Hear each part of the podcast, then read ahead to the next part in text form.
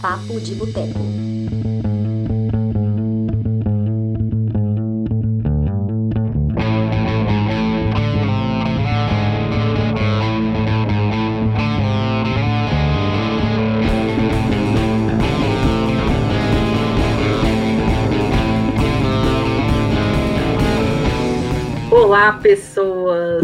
Começando agora mais uma edição do Papo de Boteco, nosso lindo podcast semanal aqui do Cinema de Boteco.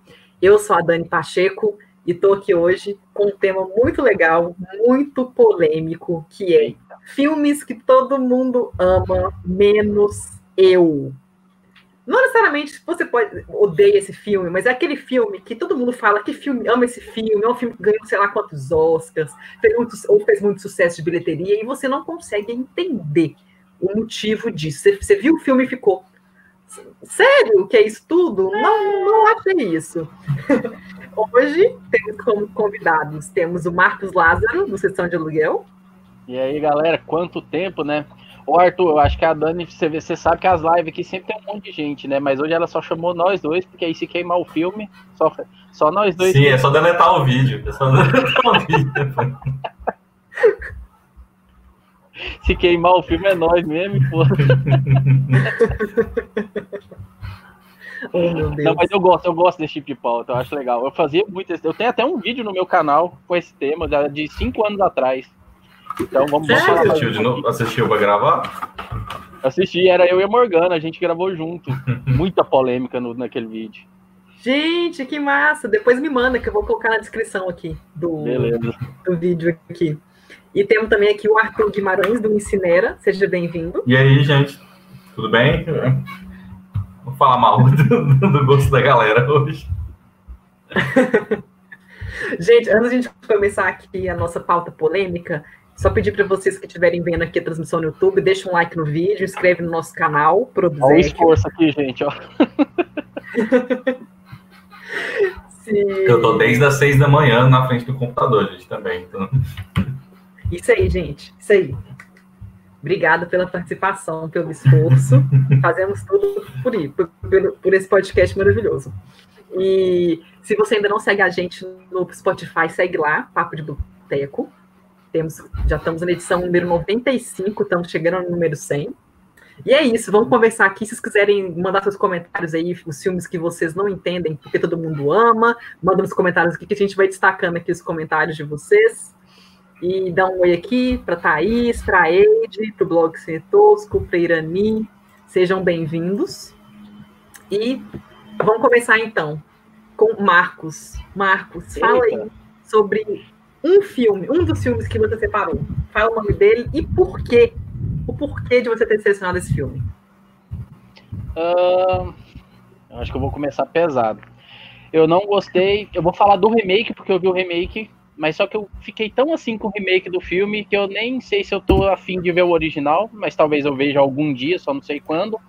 É, só pra galera não estranhar, gente, eu tô com um negócio aqui no ombro, uma bolsa aqui com gelo aqui no ombro aqui, que eu tô com o meu ombro machucado. É, Suspiria. Eu assisti essa versão agora do, do Luca Guiadino, ah, não vou lembrar o nome do, do Guadagnino. Gua- guarda, Guadagnino. guardina, guardadina, Guadagnino. guardadinha. É Guardadinha. Nunca guardadinho. Cara, e apesar de ter nomes incríveis no elenco, como a Tilda Swinton, né, que eu amo aquela mulher, eu não consegui me apegar àquele filme. E muita gente falou que ele era até melhor do que o original, o que eu não sei se é verdade, porque eu não vi o original. Eu falei, velho, se esse aqui é melhor que o original, então não vou nem ver o original, porque eu não gostei já desse. Pra mim, um ritmo muito arrastado, muito lento. Eu entendo que graficamente o filme tem atuações muito fodas. Tem alguns momentos no filme que, no filme que eu acho bem bacana mesmo. Tem algumas cenas pesadas que mexem com a gente, né, quem tá assistindo. Mas num contexto geral, assim, todo aquele burburinho que o filme gerou pra mim, sei lá. É, acho que é Não, talvez cara. pelo, gênero, acho que talvez pelo gênero terror não conversar tanto assim comigo, talvez seja um pouco desse motivo aí. Não, cara, ver o original é diferente. Os dois não, não, não são a mesma coisa, não. O estilo de filme é bem diferente um do outro. Um é bem, bem, bem diferente. O original é talvez do, o- Dario, do Dario Argento, né? O original? Isso. É, é, é, é muito diferente, muito diferente. Apesar de ter um, um filme conversar com o outro, assim, né? Eu fiquei com essa impressão também, apesar de eu ter gostado desse novo, tá? É, mas, assim, pra mim ele é inferior ao do Dario Argento. É polêmico isso, mas tudo bem. É, eu lembro assim que o original, acho que o Lucas aqui, o Lucas Siqueira, é que ele, ele gosta do original, do primeiro Suspiria. Tem até um. Acho que tem um review dele no Cinema de Boteco, vou confirmar aqui. Eu acho que E- tem, acho que eu já vi. É, e o segundo remake, o segundo remake do Luca Guadagnino, é, teve todo um, um burburinho em torno dele e tal.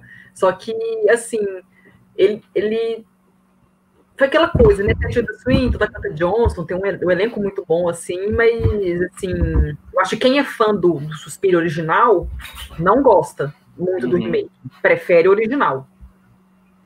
Assim, Entendo. Eu acho Mas que são dois filmes diferentes. Dá pra gente, dá pra gente avaliar, falar que um é ruim e o outro é bom, mas tranquilamente as pessoas vão entender. Porque, é, apesar de ter o mesmo contexto, ter a coisa da dança e tal, é, o jeito dos dois filmes conversar com a gente é, é muito diferente. Assim, o primeiro já começa com uma música muito loucona lá, um, um vendaval, uma chuva, uma iluminação maluca, meio. E só isso, pelo menos, já, já me ganha, assim, sabe? Coisa que não tem no, no do Luca Guardadinho. aí. Guardadinho. Ô gente. Mas, ô Arthur, Eu não você... consigo falar isso. É, é que a pronúncia, pronúncia no italiano é porque escre- escreve Luca, é Luca, Luca normal, e o Guadagnino escreve Guadagnino. O, o GN no italiano você Uhum. pronuncia I, então é Guadagnino. Entendi, Hum. entendi. GN é Nhe, então é Guadagnino você fala. É por causa disso. Mas o Arthur, que você, você que viu os dois, você disse que você, assim, vo- você gostou, assim, são filmes diferentes, mas você gostou mais do primeiro. Sim, sim, bem mais. O primeiro ele tem uma atmosfera de terror, só que é um negócio mais místico, assim, sabe? Que é, não é aquele, aquele, aquele Mais terror que tenta É, ele não tenta parecer um filme muito real, entendeu? Ele, ele não se pauta em. é, como, é que eu, como é que eu vou dizer assim? Em, em emular a realidade. Ele conta a história do jeito dele e, e você entra no clima do filme da, ma- da maneira como a gente pensou lá, sabe? E diferente do, do, do, do, do Luca, que é um filme que é mais pautado, né? Tipo assim, ele é mais. Ele ele não tem aquela coisa muito. Eu, eu ia usar a palavra mística, mas eu não sei se tá- tá- seria o correto, assim, sabe? Mas ele, ele é mais, mais parecido com a nossa realidade, assim. Ele não é uma realidade só do filme, entendeu? Uhum. Tá. Você Beleza. chegou a ver o novo, Dani? Não, eu não vi. Eu vi o trailer e falei assim, não vou gostar disso não, mas eu vou dar uma chance. Eu vou dar uma chance. Mas eu quero ver o original primeiro. Prefiro ver o original primeiro, aí depois eu vejo o remake pra ver o que, que eu acho. Eu acho assim, pelo menos para quem é, tá afim de ver, uma coisa que, que, que- Eu até conversei isso com, com o Marcos e com a, com a Morgana um outro dia, que ele estava falando da, da Morgana agora. É, como que a dança é usada pra, como elemento de terror, sabe? Em vários filmes, assim, no, no clímax lá do, do, do Gaspar Noé, no- nos dois Suspiria. Eu, eu vi um outro filme esses dias também, que acho, acho que aquele Nocturne da, da, da Amazon, tem, tem, tem uma cena de dança lá, que é, que é um filme do, de uma pianista também, é um filme meio de terror, assim, e também tem uma cena de dança lá. É, é, é bem legal, pelo menos assim, para quem gosta de dança e gosta de terror, eu acho que é algo, algo, que, algo que casa muito bem, sabe? O Kai perguntou aqui, ó, é boa a trilha sonora do Suspiria novo? É. É bom. Beleza. Só para confirmar aqui, gente, a crítica do Suspiria antigo, do Dario Argento, é, de, é do Marcelo Palermo, e a crítica do remake é do Lucas Siqueira. Eu confundi aqui. O, Sique- o Lucas fez o do remake e o Marcelo Palermo é a crítica do antigo, do original. Então vamos lá, falando do Suspiria. Arthur, qual que é o primeiro filme que você separou? Então, você prefere que eu fale um filme que eu realmente não gosto e as pessoas gostam, ou um que eu odiava e depois eu percebi que não era ruim, era, era um filme bom, na verdade, assim. Não, Por quê? eu quero que eu quero que todo, que todo mundo goste e você não. Não. Beleza, não beleza. É, já que a gente tá falando de terror, vou falar Hereditário, é, porque eu não engoli esse filme de jeito nenhum. Tá na parece minha que tudo lista aqui. no Tá na minha lista aqui. Eu não sei, parece que a, a, a, fotografia tá errada, a, a- esse cenário tá errado, tá, tudo me incomoda no filme, tudo me incomoda, não. Não sei, acabou, tipo, não me que acabou o filme pegou. pra mim foi o final. O final, assim, pra mim. o final nem me incomodou tanto, para falar a verdade. Acho que o, o filme em si, sabe? A maneira como ele foi feito estava me incomodando muito. E aí, ainda mais que quando eu assisti, já, já tinha o um burburinho, né? As pessoas já falavam assim, ah, é um dos melhores de terror dos últimos tempos, não sei o quê. E aí você vai assistindo aquela expectativa, né?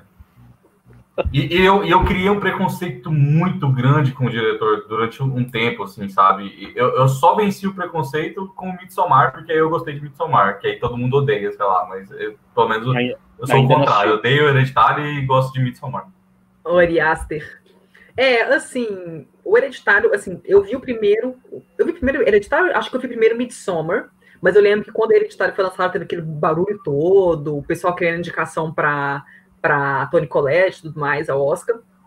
Mas assim. Ela, para mim, é a única coisa boa do filme. Merecia, tá viu? Ótima. Não, ela tá merecia, tá ótima. É. Mas ver a academia dando uma indicação para um filme desse era muito difícil. O povo é muito chato.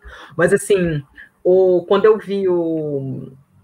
Não é que o povo é chato, né? Mas não é. A gente vê mais é filme de, de drama, enfim. Filme de terror desse nível é difícil você ver o Oscar, né? Indicando.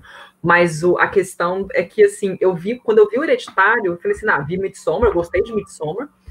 Aí eu vi o Hereditário, eu também não, assim, eu acho um filme ok, mas eu também não entendi que, que ele tem, porque o pessoal falou, não, eu vi Hereditário, não consegui dormir, esse filme acabou comigo, e não sei o quê, e eu vi o filme, tipo, tá, não senti absolutamente nada, eu não me, me, me choquei, assim, é, tem cenas gráficas fortes, que nem Midsommar tem, mas assim, é, tipo, eu a cena que a menina perde a cabeça no carro, eu fiquei assim, what? Mas, tipo assim, mas não foi um filme que me traumatizou, que eu, que eu fiquei, tipo, acho que ele veio muito na questão do, do hype do, do subgênero, né, pós-terror, que o povo gosta de falar, que eu não gosto de falar esse termo, mas como o pessoal chama, acho que ele pegou muito ali no começo, ainda estava começando a sair as primeiras obras desse subgênero e tal, então a galera estava muito empolgada com esse novo jeito de fazer filme. Ele é da 24 também, não é? Day 24, é. é. E a galera tava no hype, tudo que eles lançavam, todo mundo gostava e elogiava e entrava em hype na internet, nos fóruns de discussões de Facebook e tal. Acho que tem um pouco a ver com isso também, sabe? De você fazer parte de todo mundo falar que gosta e tal. Mas eu, particularmente, sim, achei um filme ok. Também não acho ele lá, essa, pra poder ter gerado todo o burburinho que ele gerou, também não, é, a Ed mandou aqui, Hereditário teve sorte de ter, ter, ter, ter a Tony Collette no elenco. E tem também o Gabriel Byrne, né? Também ele é muito bom ator, o Gabriel Byrne. A cena dele também, eu fiquei meio assim, what? Que ele pega fogo assim, eu falei, what the fuck? É que o filme realmente, ele tem, ele, o Ari Aster faz, faz filmes, assim, pesados, né? Que são, assim, é, muito explícitos, né? De violência. Não, ele tem, ele tem momentos realmente muito bons no filme, assim, cenas, sequências, assim, realmente muito fortes. Né? Mas... A A24, a A24 até você falou disso que a A24 fez uma. Não sei se foi brincadeira. Era alguma brincadeira que ela fez uma, um memezinho que era assim: em qual casa você prefere ficar? Aí, só com personagens de filmes que a A24 distribuiu.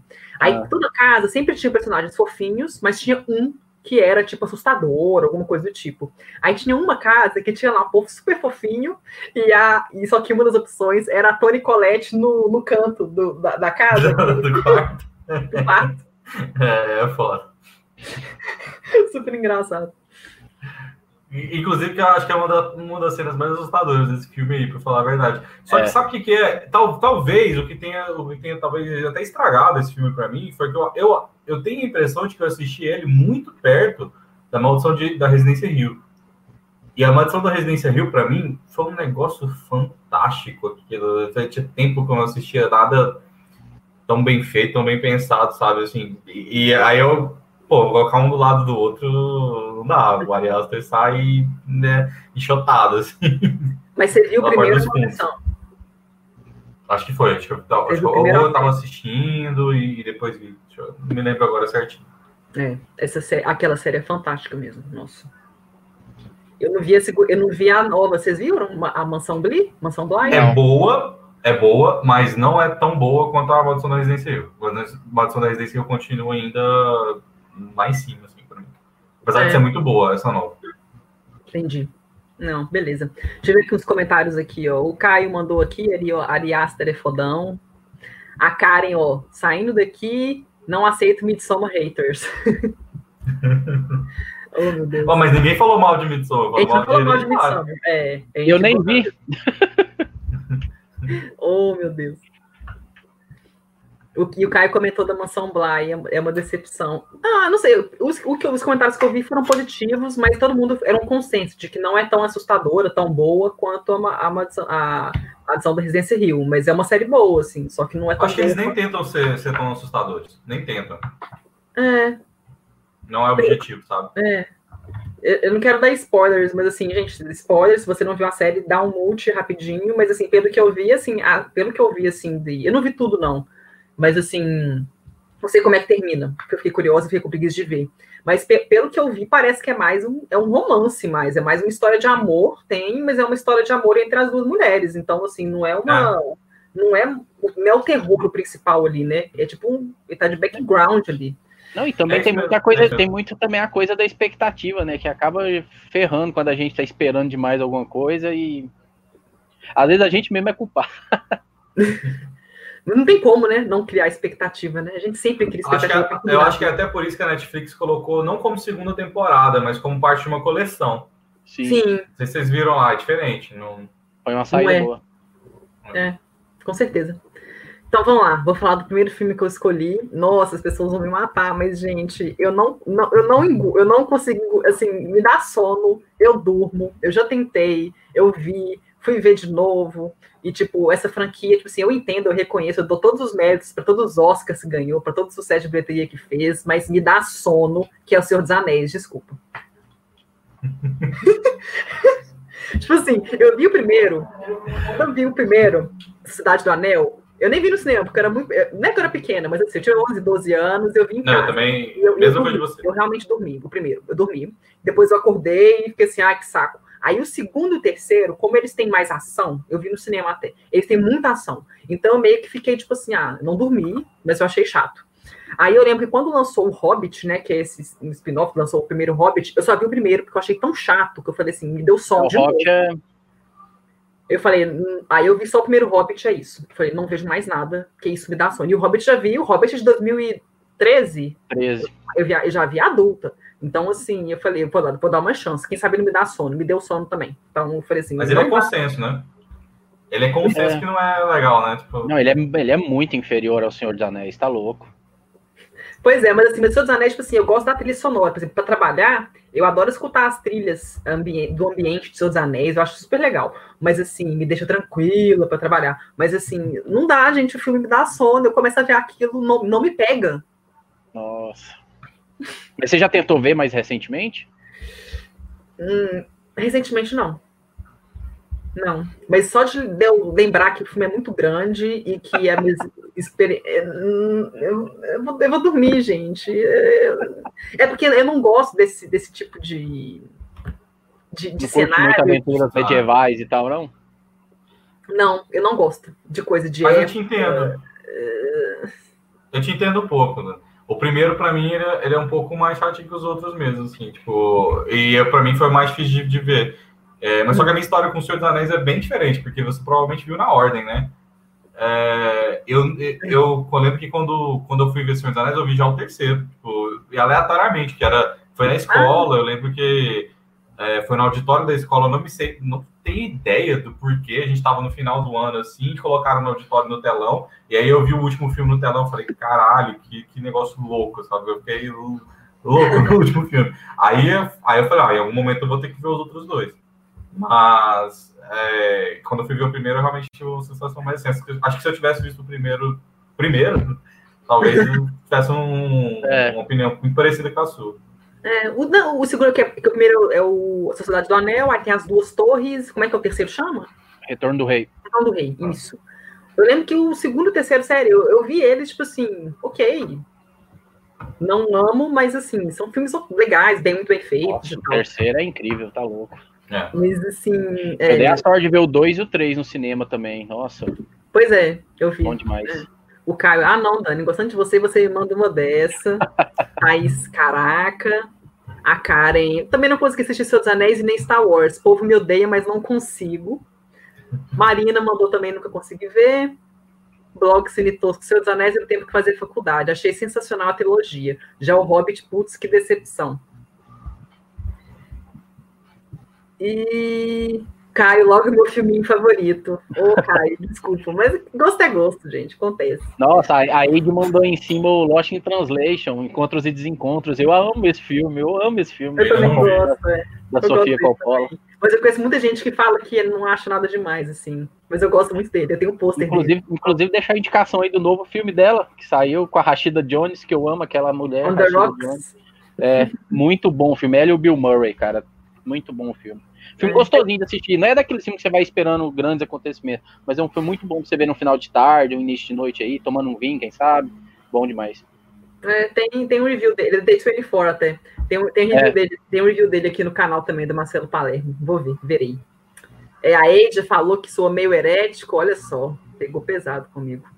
Mas vamos lá, né? Então vamos lá, Marcos, vamos lá. Nova rodada, fala um outro aí. Eita! Esse vai ser polêmico. Toy Story 4. O 4. Não vi, não vi. Cara, a história fechou muito bem no terceiro. Não precisava de fazerem ali, reavivarem ali, abrir aquela caixa novamente para poder contar mais uma história, sabe? O filme tem seus momentos legais, é muito bom, é gostoso você reencontrar os personagens e tal, rir um pouco com alguns momentos com eles, mas realmente não era necessário contar uma história depois daquele terceiro filme brilhante, cara. Que aquele terceiro filme, para mim, é o melhor da franquia e não precisava ter continuado, sabe? É realmente um daqueles filmes caça-níqueis mesmo, assim, porque não tinha necessidade. Eu, eu, eu vejo a história dele, eu acho legalzinho a história. Se fosse até, quem sabe, dividida numa, numa série pro streaming, quem sabe, do Disney Plus, às vezes tivessem feito assim, uma série para lá e tal. Mas não, não precisava de Toy Story 4. Ele ainda competindo pau a pau com outras animações muito fodas também no Oscar e tal. Falava, gente, não é para isso tudo. Não é, porque não tinha mais história direito para contar. E os caras encheram linguiça ali para poder lançar mais um filme e faturar mais um bilhão aí de novo. Deixa eu confirmar aqui Sabe o que, que é, cara? No ano.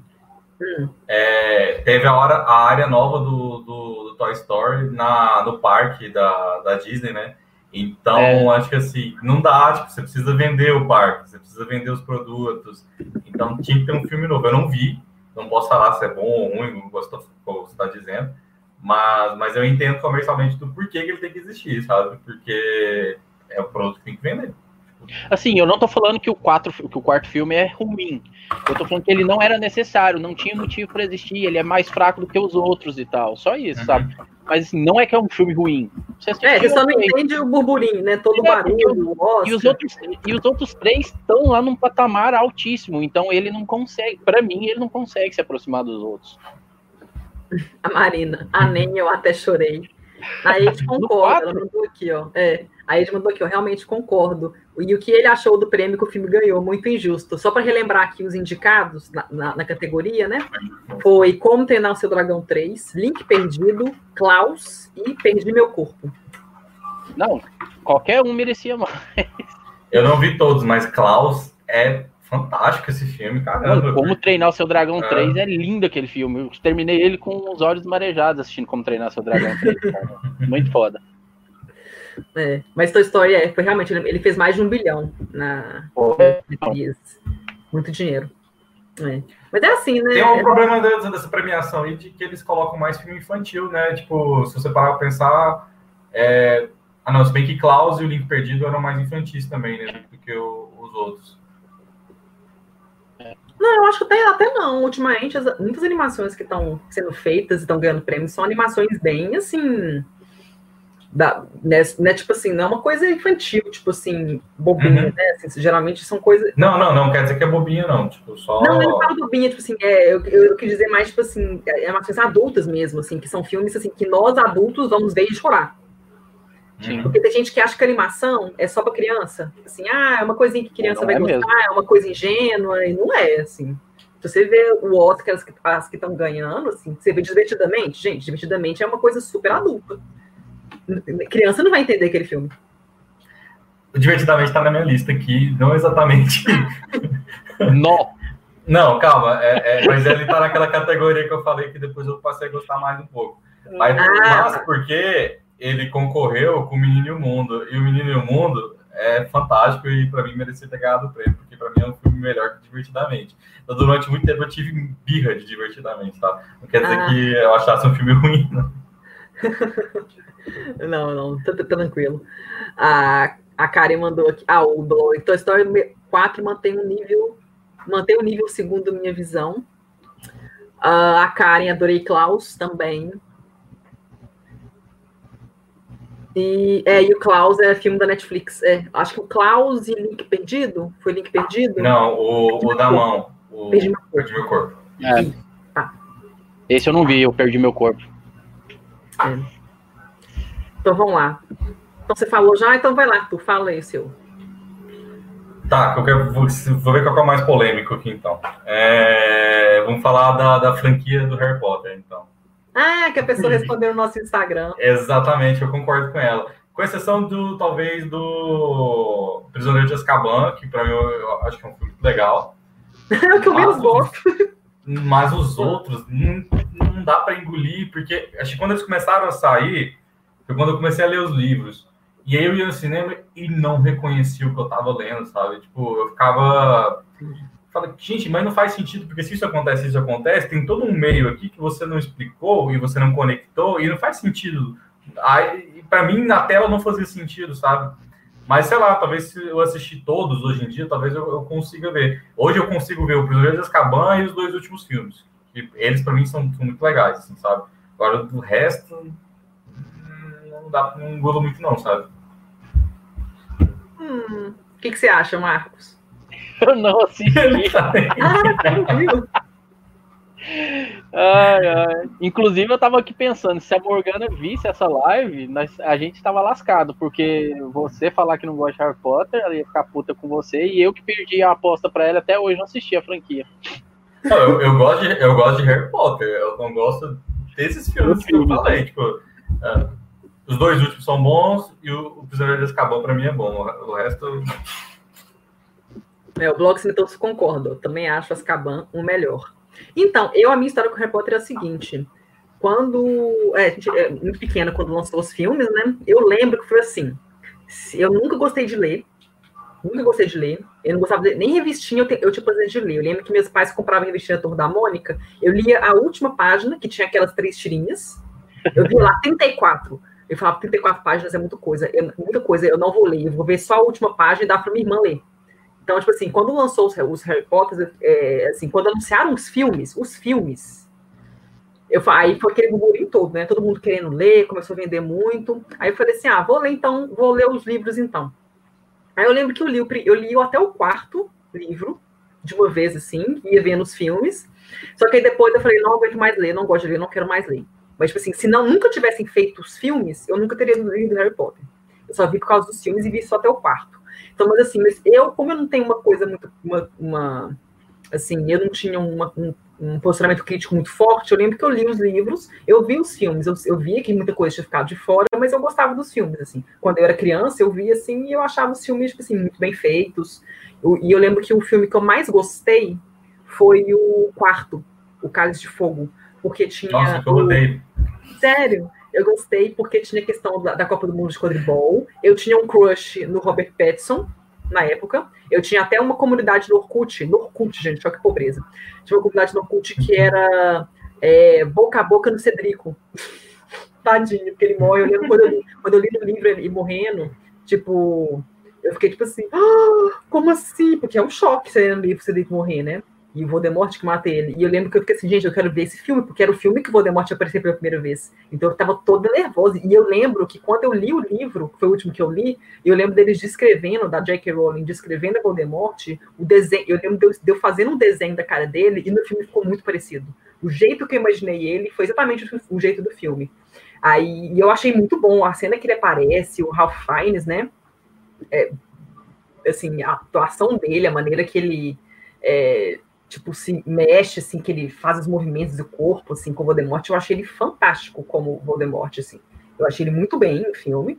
O Harry Potter tem essa vantagem, né? Tipo assim, por mais que você não goste dos filmes, você tem que admitir, assim, que o, ele, eles montaram um elenco muito bom. Sim. Eles pegaram atores, assim, eles pegaram o... Gente, o, tem o Gary Oldman que faz o Sirius Black, o Ralph Fiennes, você pega a Maggie Smith, sabe? Você pega o. Gente, como é que chama o, o Snape, gente? O Alan Rickman. Alan Rickman. Então, tipo assim, eles só pegaram atores brilhantes para fazer. O... O era bom mesmo. Gente, a. Gente, a, a, a, a fase Bellatrix. Helena Ah, Bonham Carter. Helena Bonham Carter. Então, tipo assim, eles só pegaram gente foda, só pegaram atores incríveis. Então, assim, eu acho que foi- eles foram bem competentes nesse sentido, assim. Eles souberam, souberam escalar muito bem os, os, os filmes e são muito bem feitos. Assim, os filmes são muito bem feitos, efeitos especiais e tal. Mas como eu não, eu não li todos e eu não tenho esse senso crítico, mas assim, eu entendo. Uma pessoa que lê o livro, assim, você... Não tem como você adaptar um filme como Harry Potter, é, um livro como Harry Potter, e, e é difícil. agrada todo mundo, né? É, é muito difícil. É, o, o filme tem, tem ele tem umas coisas, por exemplo, ele transforma alguns personagens, igual o Rony, que é o personagem principal.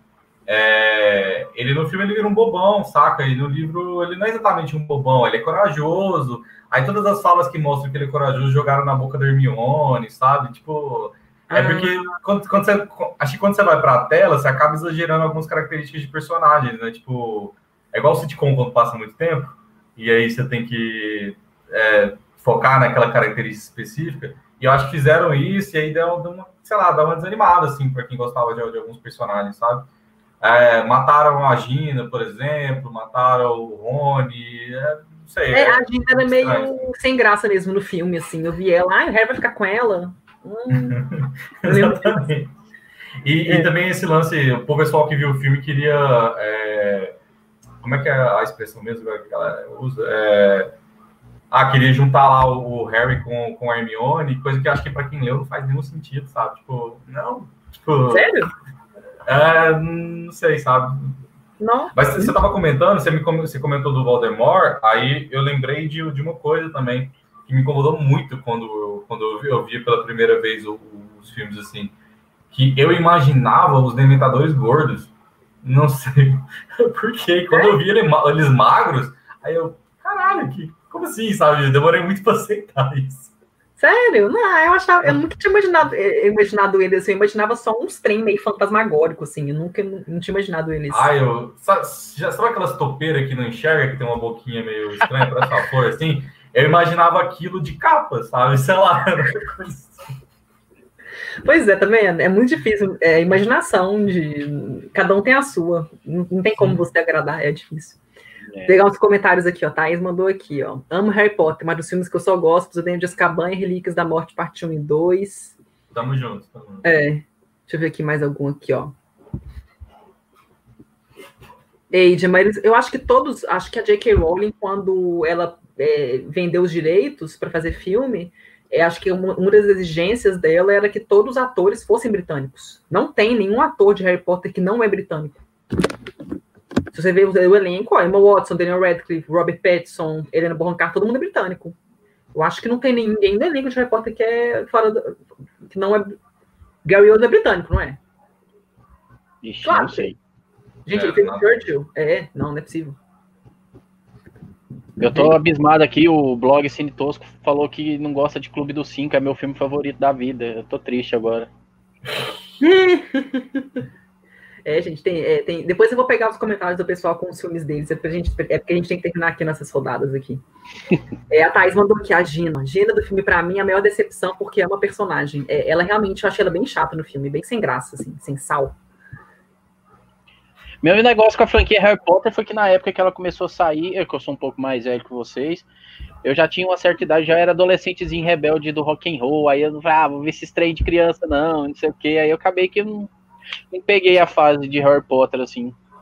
Ah, mas o primeiro filme de 2001, você não era adolescente, tipo, você, você tinha o quê? Eu tinha 14 14, anos? Você já 14. era. Você já, Já era era. rebeldezinho? já cabeludão, já, já era do rock, já. Era rebelde. Ô, Aí eu tive essa fase, aí eu tive essa fase, até meus 18, 19 anos eu tive essa fase rebelde aí. Aí acabou que eu não. Foi até um momento da minha vida que eu fiquei um pouco afastado, assim, do cinema como um todo e tal, que eu, eu tava focado só em música, essas coisas. Hum, entendi. É, teve uma fase assim também que umas, amigas, umas amigas minhas passaram aquela fase de. é, teve aquela fase emo, e teve aquelas bandas tipo Angra que ficaram na modinha, Evanescence. Aí tem, eu tenho umas amigas que pegaram essa fase, mas só porque tava na moda. Depois que passou da moda, cada uma voltou para que, que elas eram Você de falou emo, eu achei que você ia falar restart, sei lá, coisa assim. Não, eu tô falando os emos, aquela, aquela, aquele rock lá meio gótico que bombou mais em Aham. 2004, 2005. É, power, power metal. que é porque o Restart é no final dos anos 2000. Então, tipo assim, essa época, 2004, 2005, eu tava com 14 anos, assim, 15, que é a época que você tá realmente, né, que, a, que, a, que o Marcos falou, né, que quando ele tava como metaleiro, umas amigas minhas pegaram essa fase, mas depois que, que, as que, depois que saiu da modinha, nem gostava mais. Cada uma voltou que elas eram antes, sabe? É porque tava na Aí moda. foram pro sertanejo. É, Não, tem muito, não. assim, tem muito, assim. viu? Elas foram mais pro. Uma foi mais pro MPB, coisa mais assim, leve, e a outra não sei como é que tá hoje, não, mas assim, só porque tava na moda. É adolescente, gente. A gente é assim, adolescente, né? Tá na moda, a gente gosta, depois que, que não tá na moda, a gente pula pra outra coisa. É assim. É, o Paulo mandou aqui pra vocês, ó. Salve, Arthur. E aí, Paulo? Então vamos lá, gente. Vamos comentar do outro filme meu, que também vão me xingar, mas me dá sono, gente. Esse eu, esse eu realmente dormi. Primeira vez que eu vi, eu vi, são dois filmes. Eu vi o primeiro, eu, eu, eu até dormi assim, falei, vou dar um pause, vou dormir, depois eu acordo e termino. E o segundo eu vi no avião, eu tava indo de Nova York para São Francisco, eram seis horas de voo, eu falei, vou ver esse filme que eu não tinha visto, tava empolgada para o diretor, o elenco, e eu fiquei tipo assim, eu fiquei, tipo assim, vendo o filme, mas pensando em mil coisas. Eu não tava conseguindo concentrar no filme, porque não, não, é tipo Seus Anéis, não, não conecta comigo. É o Blade Runner. Não dá, não dá, não dá. Não, Não, peraí, qual? O, não, o- não. o original? Gente. Então, o- então, o original, a primeira vez que eu vi em casa, eu falei assim, eu, quando anunciaram que ia fazer um remake, o remake não, continuação, desculpa, 2049, eu falei assim, deixa eu ver o primeiro. Aí eu fui ver o primeiro, tinha, meu pai tinha o DVD em casa, eu falei, eu vou ver em casa. Aí eu falei assim, gente, tá me dando sono. Aí eu dormi, aí eu acordei e terminei de ver. Falei, ah, ok, ok. Não amei, mas ok, respeitado. Aí, quando eu fui ver esse no avião 2049, que tinha, foi, ele lançou em 2017, né? Foi final de 2017, eu É, fui, fui lá que é. eu tava, eu tava no avião, era tipo no meio de 2018, então tinha ele disponível no voo. Era da Virgin ainda, até o da Virgin Lines. Aí eu lembro que eu comecei a ver o filme, tô empolgada, né? O Denis Villeneuve, eu gosto do Denis Villeneuve, puta do elenco, Ryan Gosling, Ana de Armas, tinha o Harrison Ford e tal. Harrison Ford aparece só numa parte, mas enfim. Aí eu, eu comecei a ver o filme e eu, tipo assim, gente, tá me dando sono, eu quero dormir. Eu comecei a pensar, gente, eu quero dormir, e não consigo prestar atenção nisso. E eu lembro que eu só vi o filme, tinha o Jared Leto também de vilão. E, tipo assim, eu tava vendo o filme, e eu, e eu tava tipo assim, por que, que eu não tô conseguindo gostar disso? Olha esse filme maravilhoso, fotografia linda, ganhou o Oscar, trilha sonora e tal. Mas assim, me deu sono. Eu lembro que eu comecei a. Eu, comecei, eu nem sei mais a história direito. Eu só lembro o que, que acontece. Eu lembro o que acontece, mas assim, eu não consigo lembrar de nada, porque eu não consegui prestar atenção, porque eu não, não me pegou. Não deu, gente. Eu sei por que, que não pegou, porque você viu no avião. pô. É, Você viu uma telinha desse tamanhozinho, com som ruim. Mas não é isso, é porque a história, tipo assim, o, é porque o Blade Runner, ele não é um filme de ação que nem Missão Impossível, que é ação o tempo inteiro. Ele é um filme, tipo assim, é diferente o, a atmosfera dele. é, ele é um filme contemplativo, você tem que embarcar, que é que você tem que imergir Uhum. naquele ambiente ali e tal. Sim, senão- ele tem essa questão. Então, eu acho que quando eu fui assistir aos dois filmes, eu fiquei com essa expectativa de ser um filme mais de ação, assim, de ter. é, é, né, de querer um, então, você vê um filme muito bom de ação, mas, assim, são filmes muito bons, mas tem muita ação. E o Blade Runner é diferente. É uma atmosfera diferente. E eu não consegui me, me emer- emergir, exatamente, igual a Marta falou. Não deu, gente. Desculpa, não consigo. Eu não sei se foi o hype por poder estar assistindo um filme de Blade Runner no cinema, mas eu só vi ele uma vez, só quando ele estava em cartaz, essa continuação. Mas eu, eu saí do cinema com a impressão de que eu tinha gostado mais dele do que do primeiro, porque eu gostei muito de, do, de 2049. E aí, eu, eu- hoje em dia eu preciso pegar, quero pegar para rever os dois, assim, em seguida, os dois e tal, para eu poder saber se eu ainda sinto isso, porque eu não sei se foi o hype, porque eu tava num hype gigantesco pra assistir esse filme no cinema, e eu dei um jeito de assistir numa das melhores telas aqui de Goiânia, porque eu sabia que ele era esse tipo de filme, contemplativo e tal, de imersão. Eu falei, cara, eu quero assistir com o melhor som, a melhor imagem que tiver aqui em Goiânia para ver esse filme e tal. E eu, para mim, foi uma experiência incrível. Eu, eu saí apaixonado desse filme. Denis Villeneuve, para mim, é um cara muito foda. Então, você, Curioso, gostou, curioso pra ver Duna. então você gostou mais do. Você gostou mais do segundo, então? Você, É, você- levando em conta eu saindo da sala de cinema ali e tal, é como eu disse, eu vou pegar pra assistir de novo pra eu elaborar Entendi. isso melhor na minha cabeça. É, o Caio mandou aqui que ele acha tão, os dois muito bons. O, o novo é tão bom quanto, quanto o antigo. É, eu vou falar igual o Caio, mas assim, eu, eu, eu tive essa sensação parecida com o do Marcos também. Eu preciso rever os dois filmes para falar qual que é o melhor. Porque para mim o 2049 foi fantástico também e me deixou num hype gigantesco para assistir Duna. É, eu acho que o Blade Runner, o, assim, a, a recepção de 2049 foi maravilhosa, assim, foi um filme muito aclamado. Se não fosse as bilheterias ruins do filme, Sim. eu acho que ele teria ido mais longe em prêmio, não teria só ficado em categoria técnica. Provável. Porque eu lembro que antes do filme ser lançado, as previsões dos especialistas para o Oscar colocavam o Runner como o melhor filme, direção, até roteiro, assim. Só que aí, como ele fracassou nas bilheterias, acabou perdendo hype, acabou indo só para em categoria técnica ganhou o Oscar ainda, né? Mas assim, eu acho que o Blade Runner é um filme assim que é mais pro, tem um nicho dele, mas não é filme de bilheteria. Ele realmente acho que o pessoal fez a expectativa de que o pessoal realmente ia assistir. Acho que, que ia conseguir mais gente para ver além do, do, nicho dos fãs que gostam, mas o filme não. Acho que não colocou por causa disso, porque não é um filme de ação que nem Missão Impossível, Velozes Furiosos. É uma, ele requer que você se conecte. Não, e ele, e ele, e, ele, e ele caiu bem no meio daquele bolo de que tava saindo 77 filmes de heróis por ano, saca? Ele pegou um bolo ali, uma concorrência muito pesada, muito muito complicada. Os blockbusters estavam em alta ali, os filmes de heróis. Era DC e Marvel lançando um filme quase todo mês, um filme novo e tal. Então isso acabou prejudicando não só Blade Runner, como vários outros filmes. Nesses anos assim de 2015, 2016, 2017, vários filmes foram prejudicados em bilheteria por causa desse meio desse canibalismo dos filmes de heróis, assim. Deixa eu pegar. Você falou... Ah. ah. ah. não, pode falar. É, não, é... pode falar, pode falar. É porque quando você falou 2000, uh, Blade Runner, eu pensei que você ia falar do primeiro. Aí eu ia falar, eu ia só comentar que, assim, hum. pelo menos eu acabei vendo pela primeira vez a última versão já. Ah, porque esse filme ele foi, ele sofreu diversas alterações depois que ele foi lançado, né? Ele tem sete versões. É, então, é, assim, tal, aí eu falo, ah, tal, talvez eu não sei quem viu no cinema a primeira vez, porque realmente ele não foi, ele não, não teve boas bilheterias, tal, foi um filme que cresceu com o tempo, na verdade, né, e com as versões que foram lançadas depois. Sim. Então, é, de repente, falar, ah, tem que ver a versão que você viu, se é a versão final do diretor e tal. Inclusive, o primeiro filme, ele até reaproveita cenas do. O primeiro filme, a primeira versão reaproveita cenas do Iluminado ou é o tem, contrário? Tem uma, uma é o contrário. Uma... É... Agora fiquei na É o contrário, é o contrário. É o contrário, né? É, porque o final do Iluminado tem aquela cena do carro lá. É. E, e aí, essa cena, originalmente, ela era de Blade Runner, sabe? Era pra ser do final do filme, né? Aquela cena. O pessoal descartou e tal. É. Qual, qual cena do Iluminado? É uma cena que é tem um carro na montanha. É, que vai abrindo a imagem assim lá na, na, na montanha lá e mostra ah, o carro. No início do filme, né? Quando eles estão indo é. pro hotel. Tá.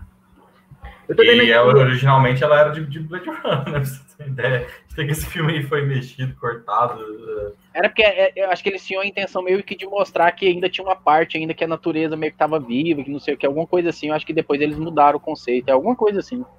Ah, tá. E outra coisa que eu ia comentar também é que eu acho que eles ficaram esperando que o pessoal que gostou de A Chegada fosse assistir Blade Runner 2049 por causa do Villeneuve, sabe? Sim. É, que eu acho que não aconteceu. Ah, sim, é. Não, na verdade, eu já conheci. Eu, eu, o primeiro filme do Villeneuve que eu vi foi Os Suspeitos. Aí depois dos Suspeitos eu vi, eu vi A Chegada.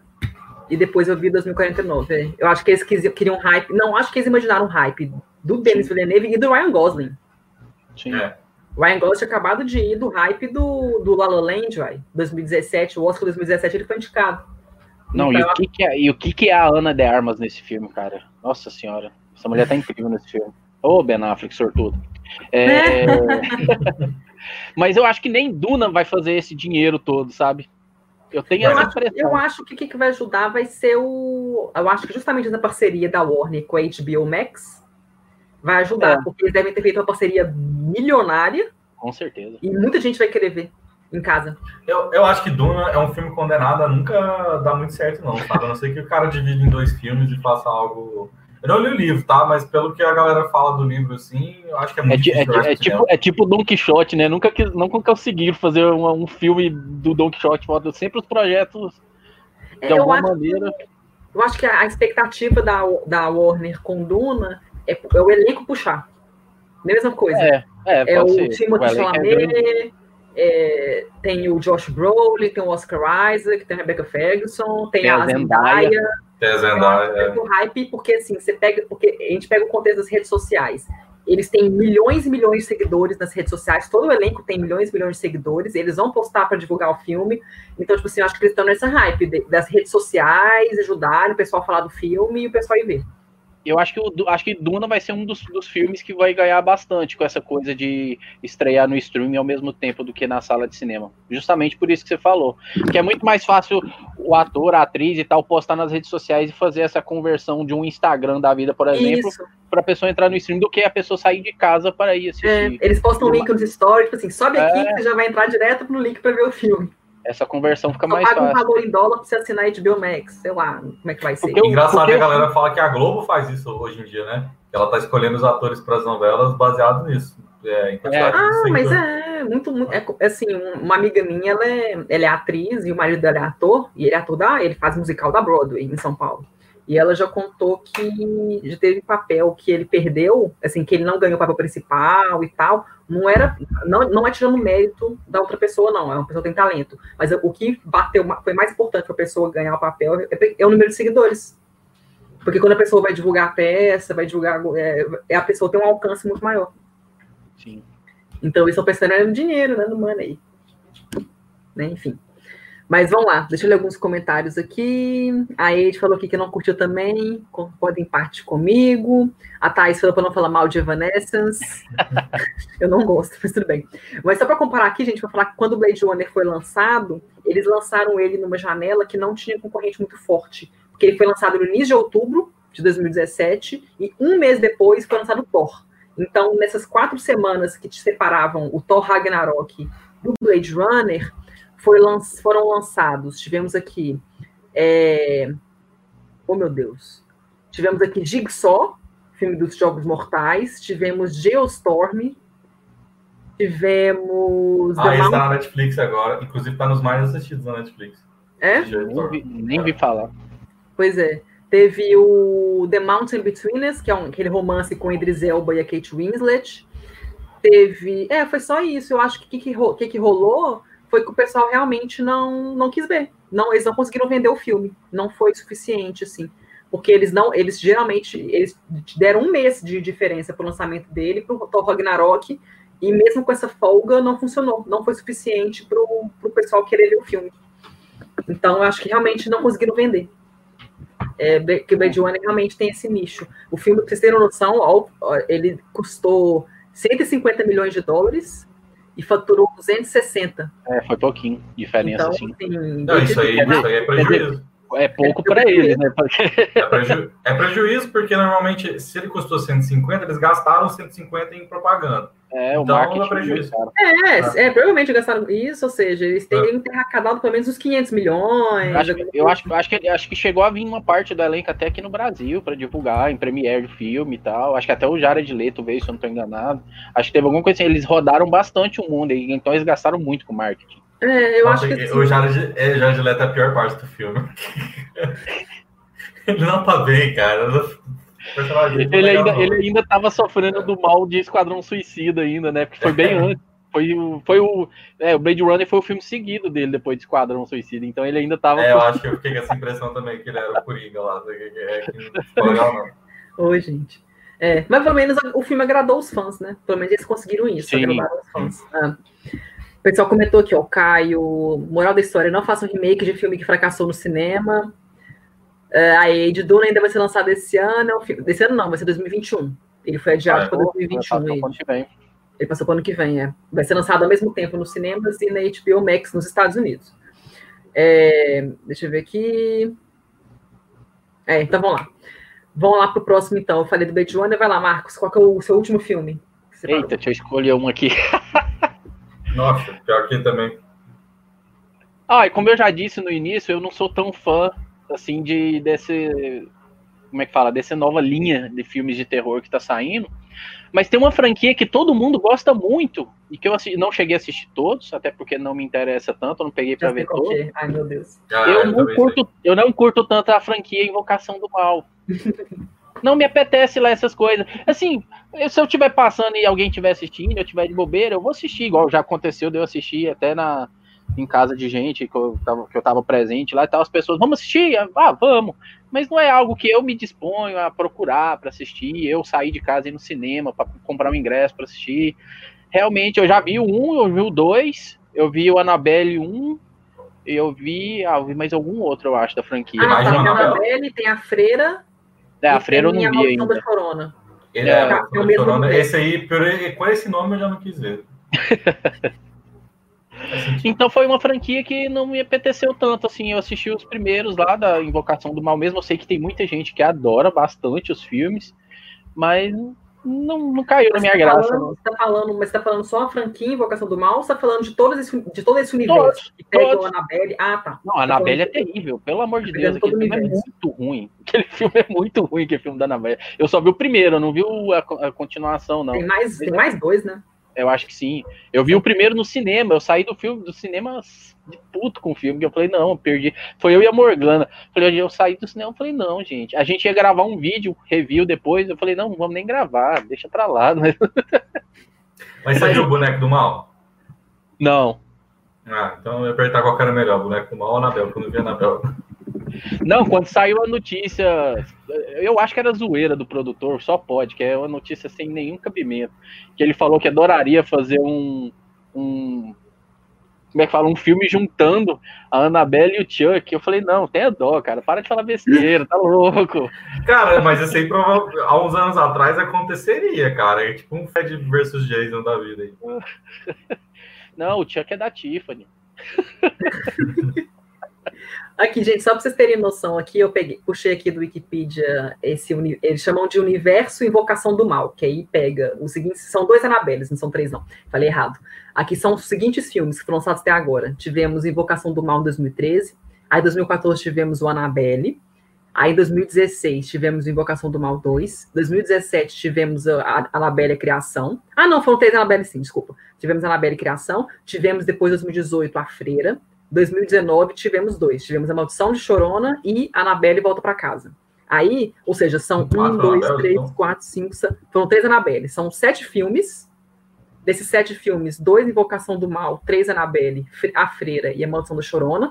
E esses sete filmes juntos faturaram no mundo todo quase 2 bilhões de dólares e com um custo Olha o lucro que eles barato, têm com a franquia. Os sete filmes juntos custaram 140 milhões. E a, 2 bilhões de bilheteria. Olha o lucro que eles, eles têm. Eles são da, da Blumhouse, não é? é? Acho que sim. É, a, a, distribuição, a distribuição, é, acho que a Blumhouse produz, a distribuição, acho que é, é Warner. É Warner a distribuição. Warner. Quem faz a distribuição é, mas é acho que a maioria dos filmes da Blumhouse são muito baratos. Eu acho que quase. É, o, esse filme de terror todo é baratinho. Uhum. Mas era quando eu tava. E bilheterias gigantes. Quando eu tava fazendo a introdução para falar qual era, era esse mesmo que vocês estavam imaginando? Quando você falou franquia, assim, eu já imaginei não, que ia ser Invocação do Mal. eu achei que ia ser atividade paranormal. Mas eu achei que você ia falar só de Invocação do Mal. Você falou do ah, universo todo. É, do universo todo. Não, o universo, ah, eu gosto, eu gosto da, de Invocação do Mal. Eu gosto do primeiro e do segundo. Agora, o universo, o restante, não me. Uhum. Atividade paranormal também não gosto, não. eu gosto dos três primeiros. Os três primeiros bons. Dois primeiros. Depois eu não consegui. Nossa, eu caguei no terceiro. O terceiro eu, foi o que mais me deu medo. Eu voltei para casa cagando, sério mesmo. O terceiro, eu fiquei. Eu, eu saí do cinema, tipo assim, eu não vou dormir direito hoje, não. O terceiro eu fiquei com muito medo, porque se passava nos anos 80, com elas contando a origem, e aquela cama ficava virando assim, e, e a bruxa aparecia, matou o cara lá, se contou. Nossa, não, aquele filme é pesado. Esse filme eu passei mal. Eu fiquei assim, eu saí do cinema falando, fudeu. eu achei ele muito bom. Muito bom mesmo. Mas, é, Invocação do Mal, o primeiro, eu achei bom, mas eu não me deu medo porque eu não tenho medo de filme de exorcismo. Esses filmes de possessão não me dão medo. Por exemplo, o segundo é melhorzinho que o primeiro, o né? segundo, né? Eu achei muito melhor. O segundo. É, o segundo é o que eu achei melhor de todos que eu vi. Dos que eu vi, eu acho que o segundo é o melhor. Mas o segundo não é o de possessão, o segundo não é o que que eles Mas ele é tem o segundo, é aqui tem a cena de abertura da, daquela. Ah, o segundo é o que tem a cena da palma? Que aparece uma mãozinha embaixo no escuro, assim, do lado do cara? Não, o segundo é tem a freira. O segundo tem a freira. É, tem o que aparece a freira. Que, que, aparece a freira no fundo, no quadro, que você não sabe se é a freira atrás ou se é o quadro. Uhum. Esse é o segundo.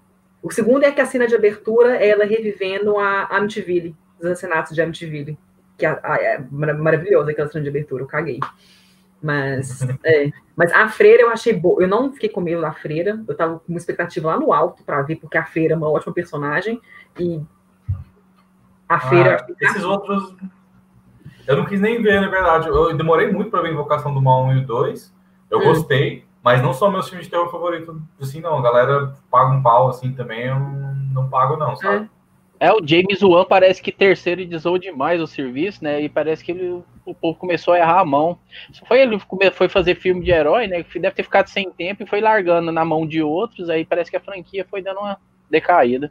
É, o filme que teve maior, melhor recepção crítica foi o primeiro, Invocação do Mal, e o segundo. São os que tiveram melhores recepções da crítica. E o que teve a pior recepção foi o primeiro Annabelle, é muito ruim. o primeiro Annabelle e a Maldição de Chorona.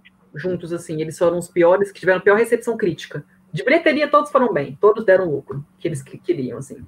Mas. É. Eu vou deixar uma recomendação aí, porque se, se quem estiver assistindo gostar do, da franquia, da Invocação do Mal, eu gosto dos dois primeiros, dos dois primeiros filmes também, os outros não me atraíram, é, mas tem um, tem um audiobook do livro do, do, do casal do ah, agora sumiu o nome. Ah, do casal do Vocação do Mal. Esse é o nome dele. Isso, e aí ele conta um pouco da história da vida deles, como é que funciona, conta alguns casos, alguns, alguns casos se assemelham com algumas coisas que acontecem nos filmes.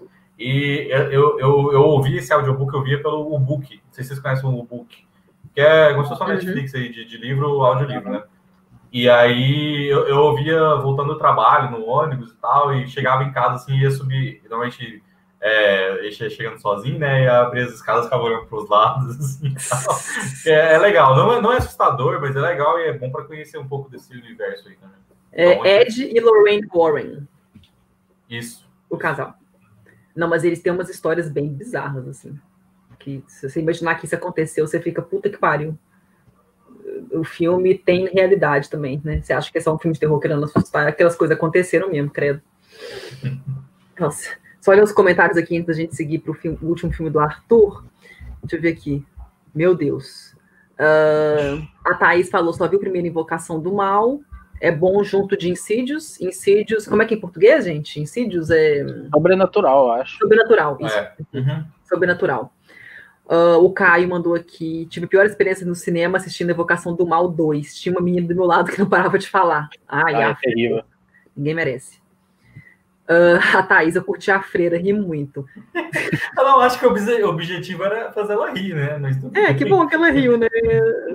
É, eu queria ter ficado assustada. É, deixa eu ver aqui. O Márcio, é, Márcio tá comentando de hereditário, que ele gostou muito. O blog Cinetosco falou que a Anabelle 2 acho legal. É, eu não vi o 2. A Thaís, o Sobrenatural 1 e 2 são muito bons. Eu vi só o 3, eu não gostei. Uh, deixa eu ver aqui. O pessoal tá começando de outros filmes aqui que não dá para eu falar, senão a gente vai mudar de, de foco. foco. Vamos lá. O, aqui, ó. O Caio mandou aqui, ó. Tô namorando o livro Dark Side deles na Amazon, do Ed Lorraine Warren. Eu, acho. Eu, eu, não sei se é o mesmo livro. O livro que eu li, ele não conta todos os casos, não, não ele, uhum. ele, é mais resumido, assim, mas, mas é legal, é legal. Massa. Então vamos lá, Arthur. Qual que é o seu último filme que você Nossa, pior que eu, eu vou ter que fazer igual o Marcinho, vou ter que escolher também, porque eu, eu coloquei uns aqui Escolhe mais polêmico. Eu não sei qual é o mais polêmico. Um deles, acho que, que, que ganhou alguns, uns Oscars, então vou falar ele, que é o Lado Bom da Vida. Ah, e isso oh. no chat. A Marina falou nos comentários lá em cima. Lá. É? É, não, é, eu sei, ela, ela odeia também. A gente já falou sobre isso algumas vezes. É muito ruim esse filme, cara. Não faz sentido. A atuação da Jennifer Lawrence também caguei pra ela. Não sei como que ela ganhou aquele prêmio com esse filme. Um romance que não, não apetece, sabe? Tipo, não sei. Pra mim não tem nada de legal naquele filme ali. É um filme de sessão da tarde do, e dos piorzinhos, assim, sabe? Não, não entendo. Deixa, deixa eu te explicar aqui qual foi a chave para o sucesso de Lado Bom da Vida. Harvey Weinstein. É um é. dos filmes que, que ele fez.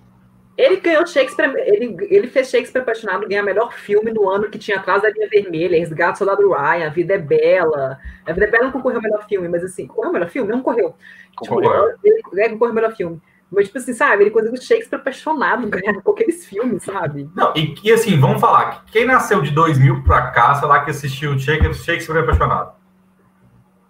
É, eu lembro que eu vi no cinema porque eu não tava vendo, assim. Eu, eu lembro direitinho que foi é, que o, o dia que a gente foi ver foi eu e minha mãe fomos assistir Shakespeare Apaixonado e meu pai e a minha irmã foram ver Pat Adams. Que o Pat Adams também foi lançado naquela época, só que não deu certo, né? Ele foi de cada Oscar nem nada. Que é um filme muito bom, eu acho ele bem subestimado. Mas assim, foram os dois. Aí eu lembro que eu me Shakespeare Apaixonado, só que eu tinha tipo nove anos, sei lá quantos anos eu tinha. Tipo assim, eu lembro que eu tava com vontade no banheiro e eu tava muito apertada. Eu tenho trauma de cinema por causa desse filme. Eu tava vendo Shakespeare Apaixonado no cinema e, tipo, me deu vontade no banheiro. Minha mãe falou: Não, você não vai. Eu falei pra você tomar refrigerante, não sei o quê. Não, vai, eu, faz isso não. eu fiquei segurando, e eu fiquei segurando, e eu fiquei com, e o filme tava, e eu tava com vontade no banheiro, muita vontade na metade do filme. Eu nunca quis tanto que o filme acabasse.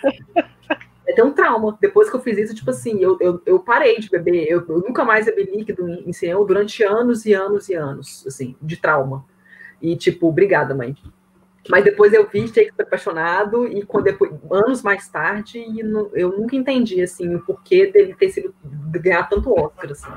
Pra Então, mim, é a mesma, pra mim é a mesma coisa de discurso do rei em 2011. Não faz sentido o discurso do rei ter ganhado aquele Harvey filme. Weinstein também. Sei, Mas não, é um, então, mas não é um filme ruim, pelo Mas menos, é, é, entendeu? não é tipo que nem Jesus Ah. apaixonado, que é. Hum. Lá- Mas lá da da vida, tipo, eu entendo, mas, mas a Jennifer Lawrence, ela fez, tipo assim, foi o ano dela, porque o, o- no ano que lançou o Lado Bom da Vida, foi um ano depois, que, que ela já tinha se chamado a atenção em X-Men, primeira classe no ano anterior, 2011. Aí em 2012 ela teve a primeiro Jogos Vorazes, que foi lançado em março, foi enorme, fez muito sucesso. Então, é, o o Lado Bom da Vida foi lançado no fim do ano, por causa do Oscar, né? Estrategicamente lançado no fim do ano. E teve toda a campanha. Ela era a garota do ano, a It Girl do ano, menina de 22 anos. E fizeram Mas ela merecia, mas não por esse filme.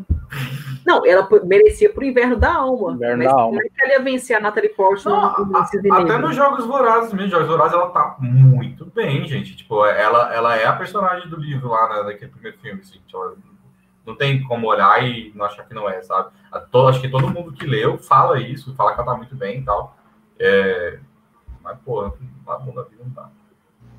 É, mas assim, é, mas era o ano porque ela era, era a It Girl e, tipo, Harvey Weinstein fazendo campanha.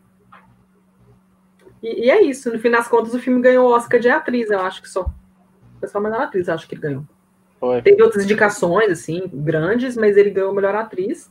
Eu lembro que ele perdeu o BAFTA, e eu lembro que quando ele perdeu o BAFTA, não lembro quem que que ganhou, porque todo mundo achando que a Jennifer Lawrence gostou dos prêmios. Aí o BAFTA foi.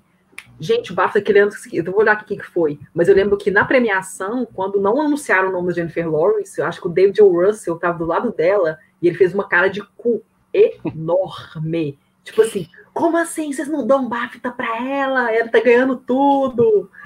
Deixa eu ver quem que foi. Falar em David O. Russell, cara, eu tenho um pouco de preguiça dos filmes dele. Eu acho os filmes dele tudo bem. Bem. Sei lá, nunca teve um filme dele assim que eu falei, nossa, esse filme é muito louco. Vou até olhar aqui pra ver se eu não deixei Dele, passar. eu só vi os com a Jennifer Lawrence. Eu vi Trapaça, Joy e esse, e achei os três bem. Não, Não, o Joy Trapaça- é bem mediano. Trapaça, eu achei. Nossa.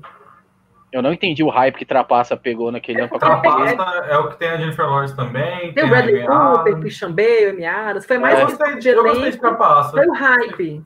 Mas ele teve, assim, ele teve tanta indicação ao Oscar, não ganhou, não ganhou nenhum Oscar. Foi mais por causa do hype, porque ele foi lançado um ano depois do Lado Bom da Vida, foi 2013. E tinha esse puta do elenco, mesmo diretor do Lado Bom da Vida. Tinha Jennifer Lawrence, também estava em alta naquele ano. Até ganhou o BAFTA de atriz coadjuvante por esse filme. E, tipo, foi mais o hype do elenco, do diretor. Mas o filme não ganhou nenhum prêmio, nenhum Oscar.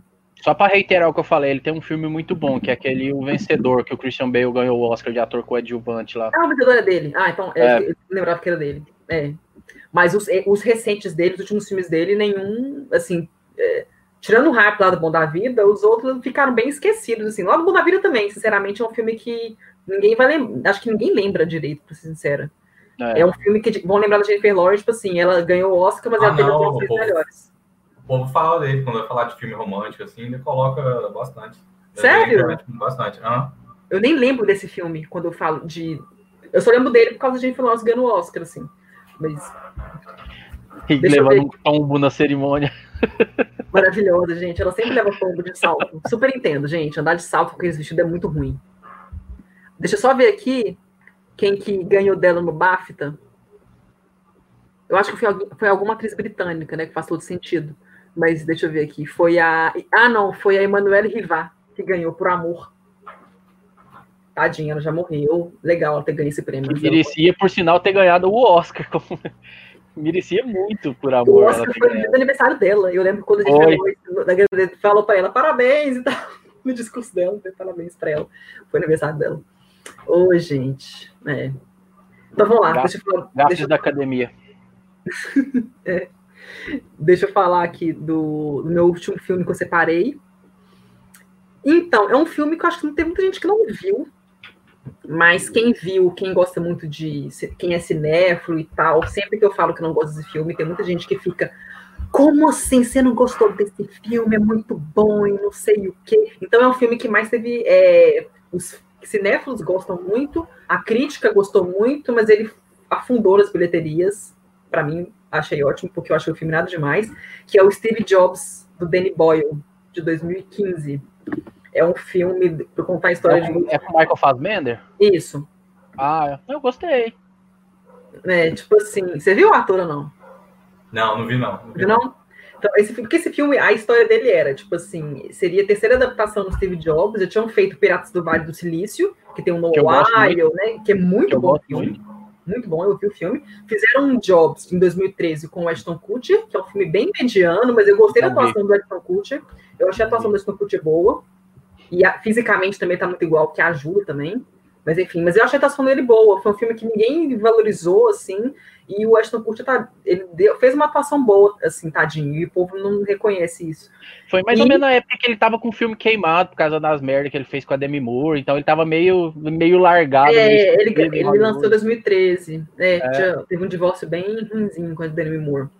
E, e gente, e, e dois, aí, aí, anunciaram, depois desse Jobs, anunciaram que iam fazer um outro Steve, filme do Steve Jobs, só que inicialmente teria o Christian Bale com o Steve Jobs e seria dirigido pelo David Fincher, porque ele era um Sorkin que ia escrever, então, como ele tinha feito a rede social recentemente com o David Fincher, ia chamar o David Fincher para dirigir, e o Christian Bale para fazer o Steve Jobs. Eu acho que se, se, esse filme tivesse sido feito desse jeito, teria sido fantástico.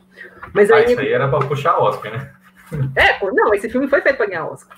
É, com ou sem, né? Só que aí o David Fincher caiu fora, chamaram o Danny Boyle. Aí eu acho, eu acho que o Christian, não sei se o de Christian Bale saiu porque ele queria tra trabalhar com queria trabalhar muito com o David Fincher, ou se foi é, que houve conflito de agenda, não lembro do exemplo. Eu sei que os dois caíram fora por algum motivo.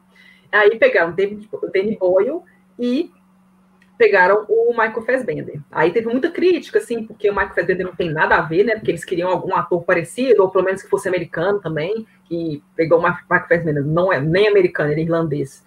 E ainda pegaram o, o que não tem nada a ver com ele, fisicamente, então, assim, não ajudou muito, mas é um ator que estava em alta, porque ele tinha, ele foi anunciado em 2014, que ele tinha acabado de ser indicado ao Oscar por dois anos de escravidão, tinha o X-Men, ele estava muito em alta. Então, então, tipo assim, pegaram Kate Winslet, o Jack. Que é a melhor coisa desse filme. A Kate Exatamente. Winslet tá é maravilhosa nesse filme. É dela, também acho. Tem o Jeff Daniels, tem o, o, o Seth Rogen, que tá bem no filme também, muito bem no filme. É o Steve Wozniak, né? É, o filme, assim, o filme tem um elenco fantástico.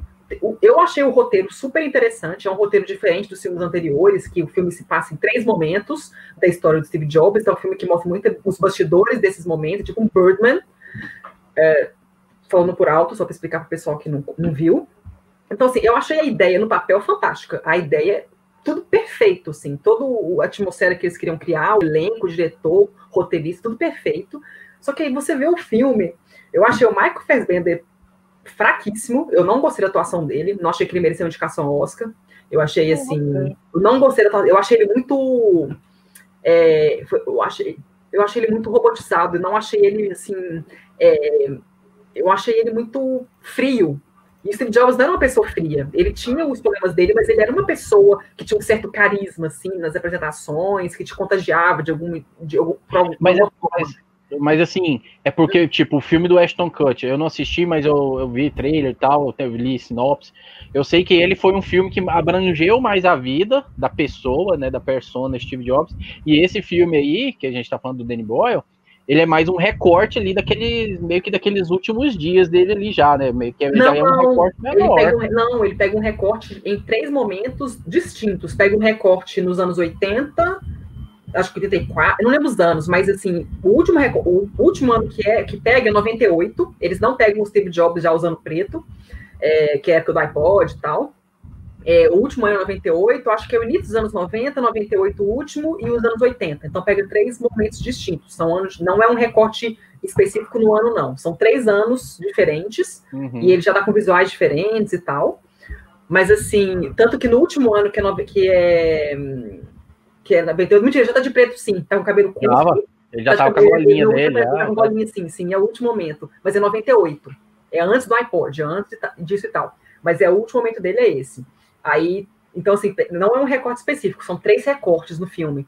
Mas eu achei o Steve Jobs assim, porque o, o que eu achei ruim do roteiro é que o roteiro faz o mesmo que todos os filmes anteriores fizeram, que é mostrar o Steve Jobs como aquela pessoa horrível, difícil de lidar e tal, que não, eu acredito que ele tem, tem esse lado, mas eu achei que o filme poderia ter explorado um outro lado dele, ao invés de ficar repetindo o que os outros filmes já fizeram, que eu imaginei que eu fosse ver um filme diferente, uma visão diferente do Steve Jobs, mais completa, e, e repetir o mesmo a mesma coisa dos outros filmes. E no final do filme, no desfecho, é, ele bateu no Steve Jobs o filme inteiro, falando, não, cara escoto, cara escoto, cara escotinho, todo mundo, não sei o que, não sei o que, E no final, eles, ele meio que tenta fazer, endeusar o Steve Jobs, coloca uma luz iluminando ele, como se ele fosse Jesus Cristo, sabe? Eu achei super barango o final, tipo assim, no final ele fica, se acerta com a filha dele, e fica mais... Eu achei um filme muito contraditório. Que critica... você não compra, né? E no é, final, é, endeusando o cara ele constrói de um jeito assim, esse cara era um mó cuzão, mas ah, ele tinha os motivos dele. No final, ele, é, ele tinha os motivos dele e tal. É, mal, compreendido, mal compreendido. Mal, é, amo minha filha, a tua filha com, com, com total indiferença o filme inteiro, desde a pequenininha e depois no final ele conserta tudo, né? Então, tipo assim, não, eu achei o roteiro contraditório nesse sentido. E, e o, que eu, o que eu gostei do filme foi a Kate Winslet que eu fiquei puta dela ter ganho o Oscar. Era pra ela ter ganho o Oscar junto com o Leonardo DiCaprio. Teria sido perfeito os dois ganhar. E eu acho que ela mereceu aquele Oscar. Porque a Alicia Vikander não era atriz coadjuvante, foi fraudada só para ela ganhar o Oscar. E mesmo sendo fraudada, ela não achei a atuação dela em Garota Dinamarquesa melhor que, ah. que a da Kate Winslet, nem fudendo. A Kate Winslet, para mim, é o filme. Ela rouba a cena. Muito, ela, ela, é, o filme é ela. É filme, porque é o filme do Steve Jobs e quem rouba é a Joana, que é a personagem da Kate Winslet. Ela é o filme, para mim, o que tem graça no filme é a Kate Winslet. Ela que é a ah. vida do filme, ela que dá vida ao filme. Era para ter sido o Michael Fassbender, mas ele não conseguiu fazer isso, foi a Kate Winslet. Então, para mim, o problema, esse é o problema do Steve Jobs. Que eu acho ah, que mas foi ele que não conseguiu ou, ou, ou o roteiro que, que não Não, ele... eu acho que um Christian Bale ali teria dado muito mais vida ao filme. Eu achei o, o Fassbender travado. Eu achei ele travado. Eu não acho o Fassbender esse ator todo que a galera fala, não. Eu achei ele bem ok. Teve uma época que ele tava, nessa época, ele tava num hype altíssimo e eu não entendia muito uhum. por que não, porque, tipo, sei lá. É, tem muito ator, tem muito ator do nível dele, sabe? Por isso que eu falo assim, ele não, não tá muito acima da média. Para mim tem muito ator no mesmo nível de atuação dele ali. Então eu nunca entendi esse hype todo em cima dele, sabe? E depois que saiu algumas coisas dele de, de, de agressões e tal, também ele deu uma sumida boa, né? Não, mas, mas esse, essa, esse, essa questão da agressão que saiu com o Too é um caso. Foi, teve só um caso com uma ex-namorada dele, mas é um caso que, tipo assim, eu lembro que o Fendon, na época deles, claro que o Fendon sempre defende, né? Então é um caso, mas é um, um caso que abafou. Então eu não sei se realmente foi verdade, porque, infelizmente, existem uns casos que são mentiras, que a mulher acusa sem. Não, não aconteceu. Esse caso dele eu não sei se foi. Eu só sei que o caso dele teve um caso só, de uma ex-namorada, que abafaram, sumiu, acabou. Mas também tem, tinha umas tretas dele também de bastidor de filme, saca? Dele tretando com a galera. Parece que ele não era uma pessoa muito fácil de, de lidar. Ah, eu, eu não sei essa questão. Mas eu, eu lembro de ler alguma coisa. É? Ah, tá. Isso eu não sei. Mas eu sei que ele sumiu, foi mais porque agora ele corre. Ele, ele investe, ele tá correndo, corrida de carro, automobilismo. Então, ele, o, o único filme que ele tem para lançar, mas assim, depois que ele fez o Steve Jobs, que foi um fracasso de bilheteria, meio que prejudicou um pouco a carreira dele, porque eu acho que ele, quando ele fez o Steve Jobs, muita gente tá falando, ah. se o Steve Jobs fizer sucesso, ele pode, ele não só pode ganhar um Oscar, mas é difícil ele ganhar Leonardo DiCaprio, mas assim. Mas eu acho que o maior, o maior acho, acho que o filme que afundou ele foi o Assassin's Creed. Não, então, ele fez o Steve Jobs. Aí teve o Macbeth, que foi muito bem recebido, ele tá muito bem no Macbeth. Eu acho ele um bom eu ator, assim. Não o problema do, do Fassbender é que ele escolhe os papéis errados, porque depois que ele fez o Steve Jobs, que foi uma escolha boa, claro, ele não entregou para mim, mas ele fez, era uma boa, uma boa escolha, ele fez o, o Macbeth também, ele tá fantástico. Só que depois disso ele fez Assassin's Creed, que foi um tiro no pé, tiro no pé, tiro no pé. Aí ele fez A Luz Entre os Oceanos, que é do Derek Cianfrance, que é um filme que flopou total, de bilheteria e de crítica, que ele fez com a, né, com a Alicia Vikander, que é a esposa dele até hoje. E depois disso ele fez, aí teve é, Assassin's Creed, A Luz Entre os Oceanos, Assassin's Creed, e depois disso ele meio que deu uma parada, foi investir em corrida de carro, investir em corrida de carro, ele tá correndo até hoje. Aí um, ele tem dois filmes só para lançar. Fez o X-Men, que foi um que é o, que é terrível também. Fênix Negra, afundou mais ainda. E, tipo, aí ele tem dois filmes para lançar. Ele tem um filme que parece que é bom, que é um filme que chama Next Go Wins, que é do Taika Waititi, que tem a Elizabeth Moss no elenco também, ficou pro ano que vem. E tem um filme bizarro aí de ação, que, que é um filme, nem sei o que, que é, que parece que é um filme ruim, assim, não, não sei, mas parece que é um filme ruim. Mas tem esse filme do Taika Waititi, que eu acho que pode trazer ele de volta. Então, vamos ver. Promete, tem um elenco bom. Tem Elizabeth nunca errou. É, eu acho que ele pode é, voltar. ele ele errou só quando ele aceitou o papel lá no Lanterna Verde lá, mas ele errou como ator, como diretor ainda não. Deixa eu ver uns comentários aqui que o pessoal comentou aqui, ó. Aí não tem como comparar o Fassbender com Ashton Kutcher, o Michael interprete melhor, mais shakespeariano, uma Gaves Calaeste o provéu tão complexo. Então, eu, assim, né, enfim, eu acho o Ashton Kutcher assim, eu acho que ele é um bom ator, eu só acho que ele é subestimado. Eu acho que ele faz os papéis muito repetitivos. Por exemplo, eu gosto muito dele no Efeito Borboleta, que acho que é o único filme que ele fez que é bem mais diferente, assim. Que coloca. Ele geralmente faz umas comédias ou comédia romântica. E ele acha que se der pra ele a oportunidade de fazer um filme diferente, tipo o Efeito Borboleta, ele entrega. Ele é, ele é bom, assim. Eu acho que ele é subestimado e ele faz umas escolhas meio ruins também. Mas eu acho que é mais que ele tá meio estereotipado.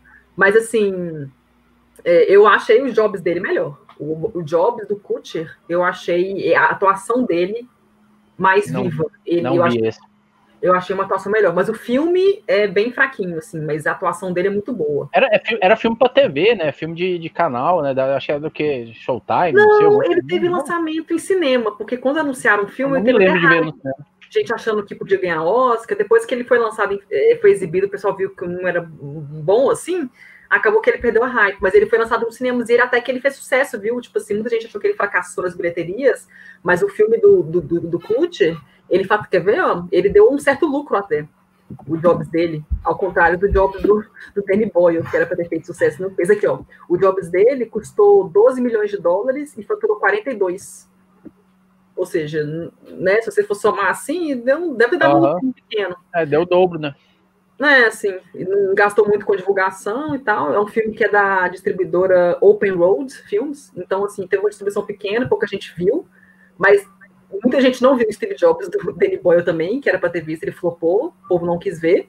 Viu só a galera que tava é. maratonando o filme para Oscar mesmo na época. Que Isso, a, a, impressão que eu tenho. O nicho viu, assim, os cinéfilos viram, mas assim, o público em geral mesmo, se você falar do filme Steve Jobs, eu acho que ninguém viu nenhum filme. Piratas do Vale do Silício foi filme para TV, foi.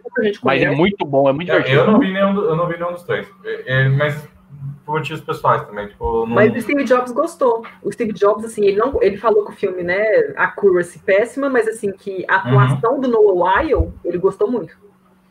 O Noah Weil é o melhor Jobs que eu vi. O melhor Jobs que eu vi desses. Eu achei o Jobs do Noah Weil muito bom. É muito bom.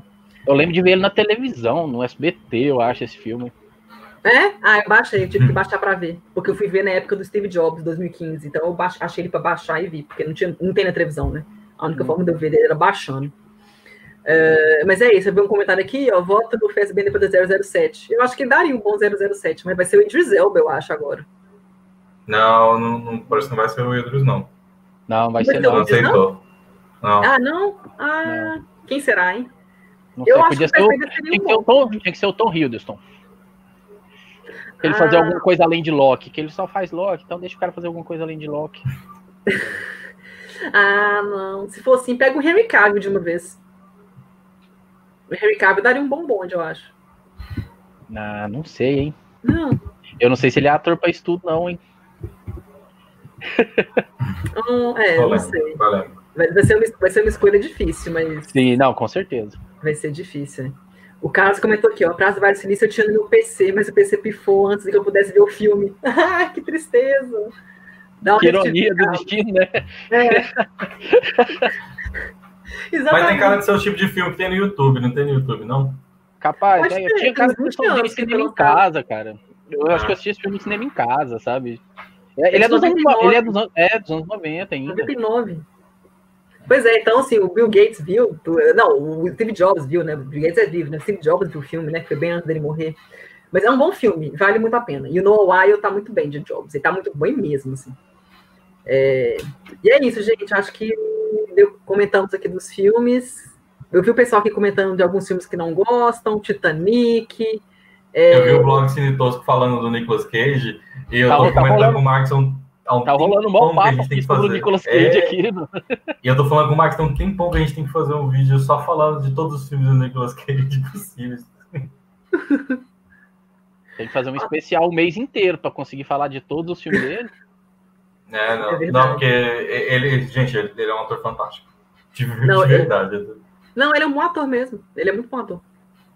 É, falando aqui também do Pânico, franquia Pânico, todo mundo em Pânico. Falaram, pediu falar de Crepúsculo, que é um filme que a crítica Peraí, falaram, mal, falaram mal de Pânico, eu fiquei grilado. Ah, até esses dias o Arthur não gostava, eu que fiz ele assistir a franquia. Não, eu gost, gost, gostava sim. eu só não tinha visto tudo. Eu, eu tô curioso para ver o 5 logo. É, já terminaram de gravar, mas só daqui a um ano agora. É. É.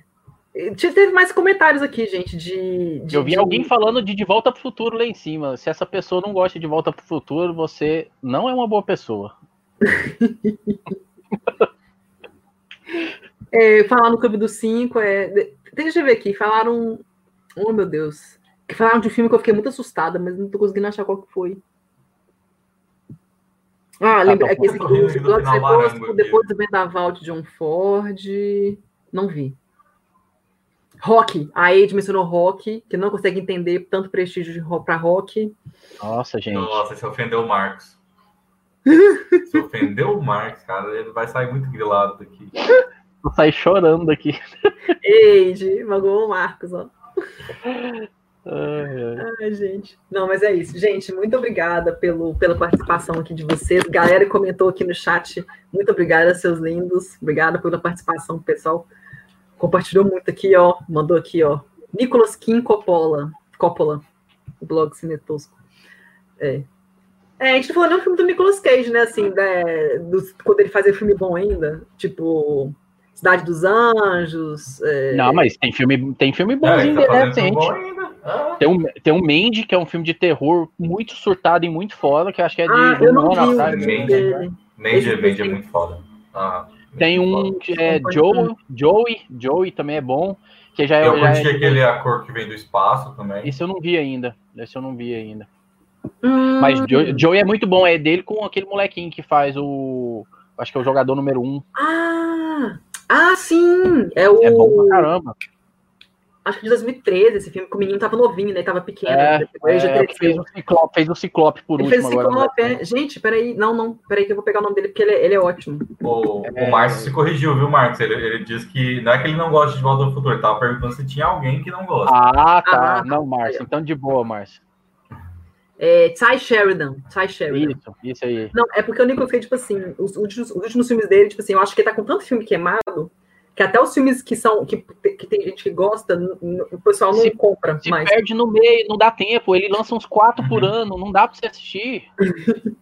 não, saiu agora o trailer daquele jiu-jitsu dele lá, que vai ser uns caras usando artes marciais contra uns alienígenas. Eu tô, tô, tô Você me mandou esse negócio. Eu quero muito ver esse filme, eu tô muito é. curioso pra assistir esse filme. Mas sobre o Nicolas Cage, eu tô sempre que eu tenho oportunidade, eu tô falando pra galera que é um filme que eu, quase ninguém viu que é, que é Vampire's Kiss. Eu não sei como é que em português ficou, se ficou o beijo do vampiro igual a novela. Mas, mas é muito bom, cara. E, e mostra já no, ele mais no começo de carreira e com um tipo de atuação, assim, é, Nicolas Cage, sabe? Tipo, não dá muito pra explicar. Tem um, um estranho a... vampiro. Um estranho vampiro. Um estranho vampiro. 88. Tem um Ação Selvagem com a... Putz, como é que é o nome da loira de Jurassic Park? Me sumiu o nome dela. Laura Dern? É, eles novinhos, fazendo um casal muito surtado, assim, bem, bem rock, assim, o filme Corações Selvagens, muito bom esse é. filme também. Pois é, eu acho que, tipo assim, que, assim, quando ele era, tipo, respeitado, o pessoal, valor, assim, via os filmes dele e tal, foi, é, tem, já faz muito tempo, né? Ele tá com o filme queimado já tem um tempo, então, assim, eu, é, eu nem lembro mais, porque, assim, quando ele lança filme, o pessoal não assiste, então, tipo, vou tentar ver os filmes recentes dele, mas ele, eu quis falar, tipo assim, quando ele lançava filmes que o pessoal gostava, fazia um sucesso. Sim. Então, nos anos 90, é, ninguém mencionou aqui, ninguém mencionou os filmes dele, assim, de... Foi, foi antes dele quebrar, foi antes dele falir, que aí ele teve... Mas realmente, tem uma época que ele faliu, ele perdeu uma grana muito feia lá, assim, ele teve que se desfazer das coleções de quadrinhos dele, vender umas casas, umas mansões doidas que ele tinha. Ele teve que, teve que, ele perdeu muita coisa. Aí ele começou, foi a época que ele começou a fazer três, quatro, cinco filmes no ano, assim, e um, um mais estranho, mais esquisito que o outro, ele meio que foi se perdendo. Mas ali no meio ali dá pra você pensar algumas coisas boas. É, Mas, Marcos, eu, eu já ouvi ele falar que, que não foi exatamente por causa da falência que ele fez esses filmes, não porque ele, ele é um cara que ele diz que ele não quer ficar repetindo personagens, sabe? Então ele tenta pegar o que tiver de diferente, ele tá pegando, saca? É, é, eu acho que é as duas coisas. Eu acho que ele tentou fingir que não era falência, mas que ele, que ele uhum. realmente tem essa preocupação de estar tá fazendo personagens diferentes, sabe? Aí ele mandou que ele também fez Feitiço da Lua com a Cher. Verdade. Cinema em casa, total esse filme. Jackson. O caso, o último filme de grande fase do Nicolas Cage é Os Vigaristas. E o Márcio perguntou aqui, vamos fechar com essa pergunta aqui, ó. Uh, oh, meu Deus. Algum de vocês. Oh, meu Deus. E trocou, trocou. Algum de vocês não gosta de Matrix? Se... Ah, Senhor dos Anéis, eu falei. Não gosta de Matrix, Senhor dos Anéis, Star Wars. Star Wars clássico, os antigos, e Titanic? Eu, eu já falei que eu não gosto dos Anéis. Eu não, não gosto de Titanic. Nossa, eu amo Titanic. É... Já vi mais de 15 vezes. Eu não tenho nenhum problema com esses aí, mas eu coloquei não, não tá na pergunta, que ele falou clássico, mas eu coloquei Rogue One na lista aqui e acabou que não deu tempo de falar. Você não curte Rogue One? Desses últimos, para mim, é o melhor filme de Star Wars. Ah, eu gostei, eu achei muito bom Rogue One. Hum. Eu não gostei do episódio 9. Nossa, episódio 9, decepção. Não, o episódio 9 é terrível, terrível. Mas Nossa, esse aí ninguém gostou, eu acho. Não, é, eu fiquei decepcionadíssimo com esse filme. É. É, mas o, o Rogue One eu gostei. Mas o clássico, gente, eu tenho que admitir, eu vi só o episódio 4, viu? Eu não vi o 5 e 6. Nossa. Mas eu não sou é, mega fã de Star Wars, assim. Eu comecei a ver quando lançou Ameaça Fantasma. Quando lançou é, é por causa da idade. Eu queria ver. Eu queria ver. E eu amei Ameaça Fantasma. Eu amo Ameaça Fantasma. E os fãs não gostam. Eu, eu amei Ameaça Fantasma. Eu amei. Eu jogava joguinho de videogame. Amava. Eu não gostei do Ataque dos Clones. E a Vingança do Sith eu é gostei. É terrível. Vingança do Sith eu gostei. Eu gostei de ver a transformação do Darth Vader. É, o, me é o melhor daquela dessa trilogia prequel é, é, o, é o terceiro mesmo, não tem jeito. Gente, esses aí eu gosto de tudo, eu só não gosto do 9. Só não gosto. E o Rogue One. Cara, Gente, o 9 eu, eu, muito, eu, eu gosto muito, muito de Rogue One. Nossa. O Rogue One, aquela, aquela personagem principal, ainda cagaram nela. Eu já falei é. com o Marco já. Tipo, que no trailer, no trailer ela tinha uma frase que era emblemática, que ela falava assim, I rebel. É. E mostrava que ela não era passiva, sabe? Que ela, ela, ela era ativa, ela ia atrás do que ela queria. No filme, tiraram isso, ela, ela virou uma personagem que era carregada o filme inteiro, assim, ó. Isso me deixou tão incomodado. Deram, deram muito espaço pro, pro Diego Luna, né? Ele Ai, roubando eu gostei. Então. Nossa, aquele finalzinho eu fiquei tão triste, mas eu achei tão legal aquele final. Não, aquele Nossa. final é pesado pra caramba, tá louco. Não, aquele final, tipo assim, você vê, sabe? Não, eles se sacrificam, sabe? Ele e o cara se sacrificam, assim, eu achei. Eu não tava esperando por aquilo de jeito nenhum. Eu achei que eles iam, eles iam se salvar. E não. E mas o melhor, person... o melhor personagem do filme é o do Donnie Aquele Donnie rouba a cena. Eu amo aquele cara. Aquele cara é muito foda. Só pra fechar, então, o melhor personagem de Star Wars que existe no momento é Baby Yoda. E aí assistam o Mandaloriano. Eu não peguei pra ver a segunda temporada ainda. Ele chama Baby ah, Yoda? Como é não, é esse é um nome lá. Ele é um nome. Yoda é um nome carinhoso. Ele tem um nome. Eu não me lembro agora, mas ele tem um nome. Só olha os comentários aqui do Rogue One aqui, ó. O blog Cinetos Rogue One acho melhor desde Império Contra-Ataca. Caio Leite, Rogue One é um filmaço, gosto muito. E a Thaís, Rogue One é o único bom desses novos. E o Caio, para mim, ele acha melhor do Star Wars. O Carlos gostou do filme do Han Solo, que ninguém gostou, ó. Eu não vi. Polêmico, polêmico. Isso eu nem vi, confesso. Eu vi, mas é bem fraquinho mesmo. É. E, e, é isso, gente. Então, muito obrigada pela participação de vocês. Galera que, com, que comentou aqui de novo, muito obrigada. Adoro, adoramos ler os comentários de vocês aqui participando. Muito obrigada mesmo. E, e é isso. Querem fazer alguns comentários finais? Faz jabá de vocês. Um dia a gente volta para fazer uma live sobre Nicolas Cage. Tá Galera, meu canal tá um pouco parado no momento. Eu realmente eu não vou fazer promessas de quando eu vou voltar, mas tem bastante vídeo lá, tem mais de 400 vídeos lá, várias listas indicando bastante coisa bacana com temas específicos. Tem vários vídeos meus com o Arthur lá, a gente fazendo umas listas temáticas. A gente, a gente às vezes tenta pegar umas listas meio fora da, do, do, padrão de listas que geralmente a galera produz. Tem entrevista minha lá com a, com a Dani, lá também um bate-papo muito bacana que a gente teve sobre cinema teve uma competição que o Lucas Siqueira competiu lá com o Túlio Dias, aqui, os dois aqui da casa, aqui do Cinema de Boteco também, uhum. que é um vídeo muito bacana. Então, se você tiver afim de conferir um pouquinho aí do meu trabalho, é só dar um pulinho lá no Sessão de Aluguel, que dentro em breve os novos vídeos estão voltando. Beleza, perfeito.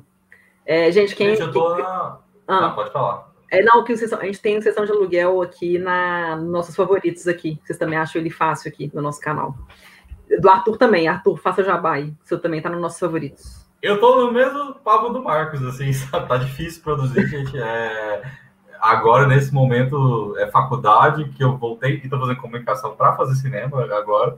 É... E... e, trabalhando, então tá, tá uma loucura. Mas com o final do semestre agora, que começou a acabar essa semana, então provavelmente eu devo, ainda esse ano, voltar a publicar. Então, se vocês quiserem dar uma passada lá no youtube.com Pá e Cinera estão convidados. É, eu tô perto, em algum momento eu vou chegar em mil inscritos, então tô, tô chegando lá. E se vocês puderem ajudar, vai dar certo. Vai lá, gente, se inscreva no canal do Cinera, para ele chegar aos mil. E, então tá. A Thais falou, o Baby Yoda chama Grogo. Grogo. É, é isso mesmo. Deixar só um recado pro ah. blog Cinetosco, ele que gosta muito, falou muito do Nicolas Cage. Procura o um episódio de Community em que eles falam sobre o Nicolas muito. Cage. Esse episódio é incrível, vale muito a pena. Esse episódio é, é, é, Eu e o Marcos ele faz a mesma pergunta que a gente se fez várias vezes. O Nicolas Cage é bom ou não, sabe? E é o episódio inteiro ele tentando provar com teorias matemáticas se ele é bom ator. É muito foda esse episódio. É que legal. Massa. Então tá, gente, muito obrigada ao programa. Lembra de dar um like aqui no vídeo no canal, é, Inscreva-se no canal e ou sigam a gente no Spotify. Papo de Boteco tá lá. Toda semana tem programa novo. Estamos chegando na edição 100, estamos na 95 agora. E semana que vem tem mais um programa novo para vocês, tá bom? Olha só. Beijos. Até mais, galera. Tchau. Falou, valeu. Você ouviu Papo de Boteco.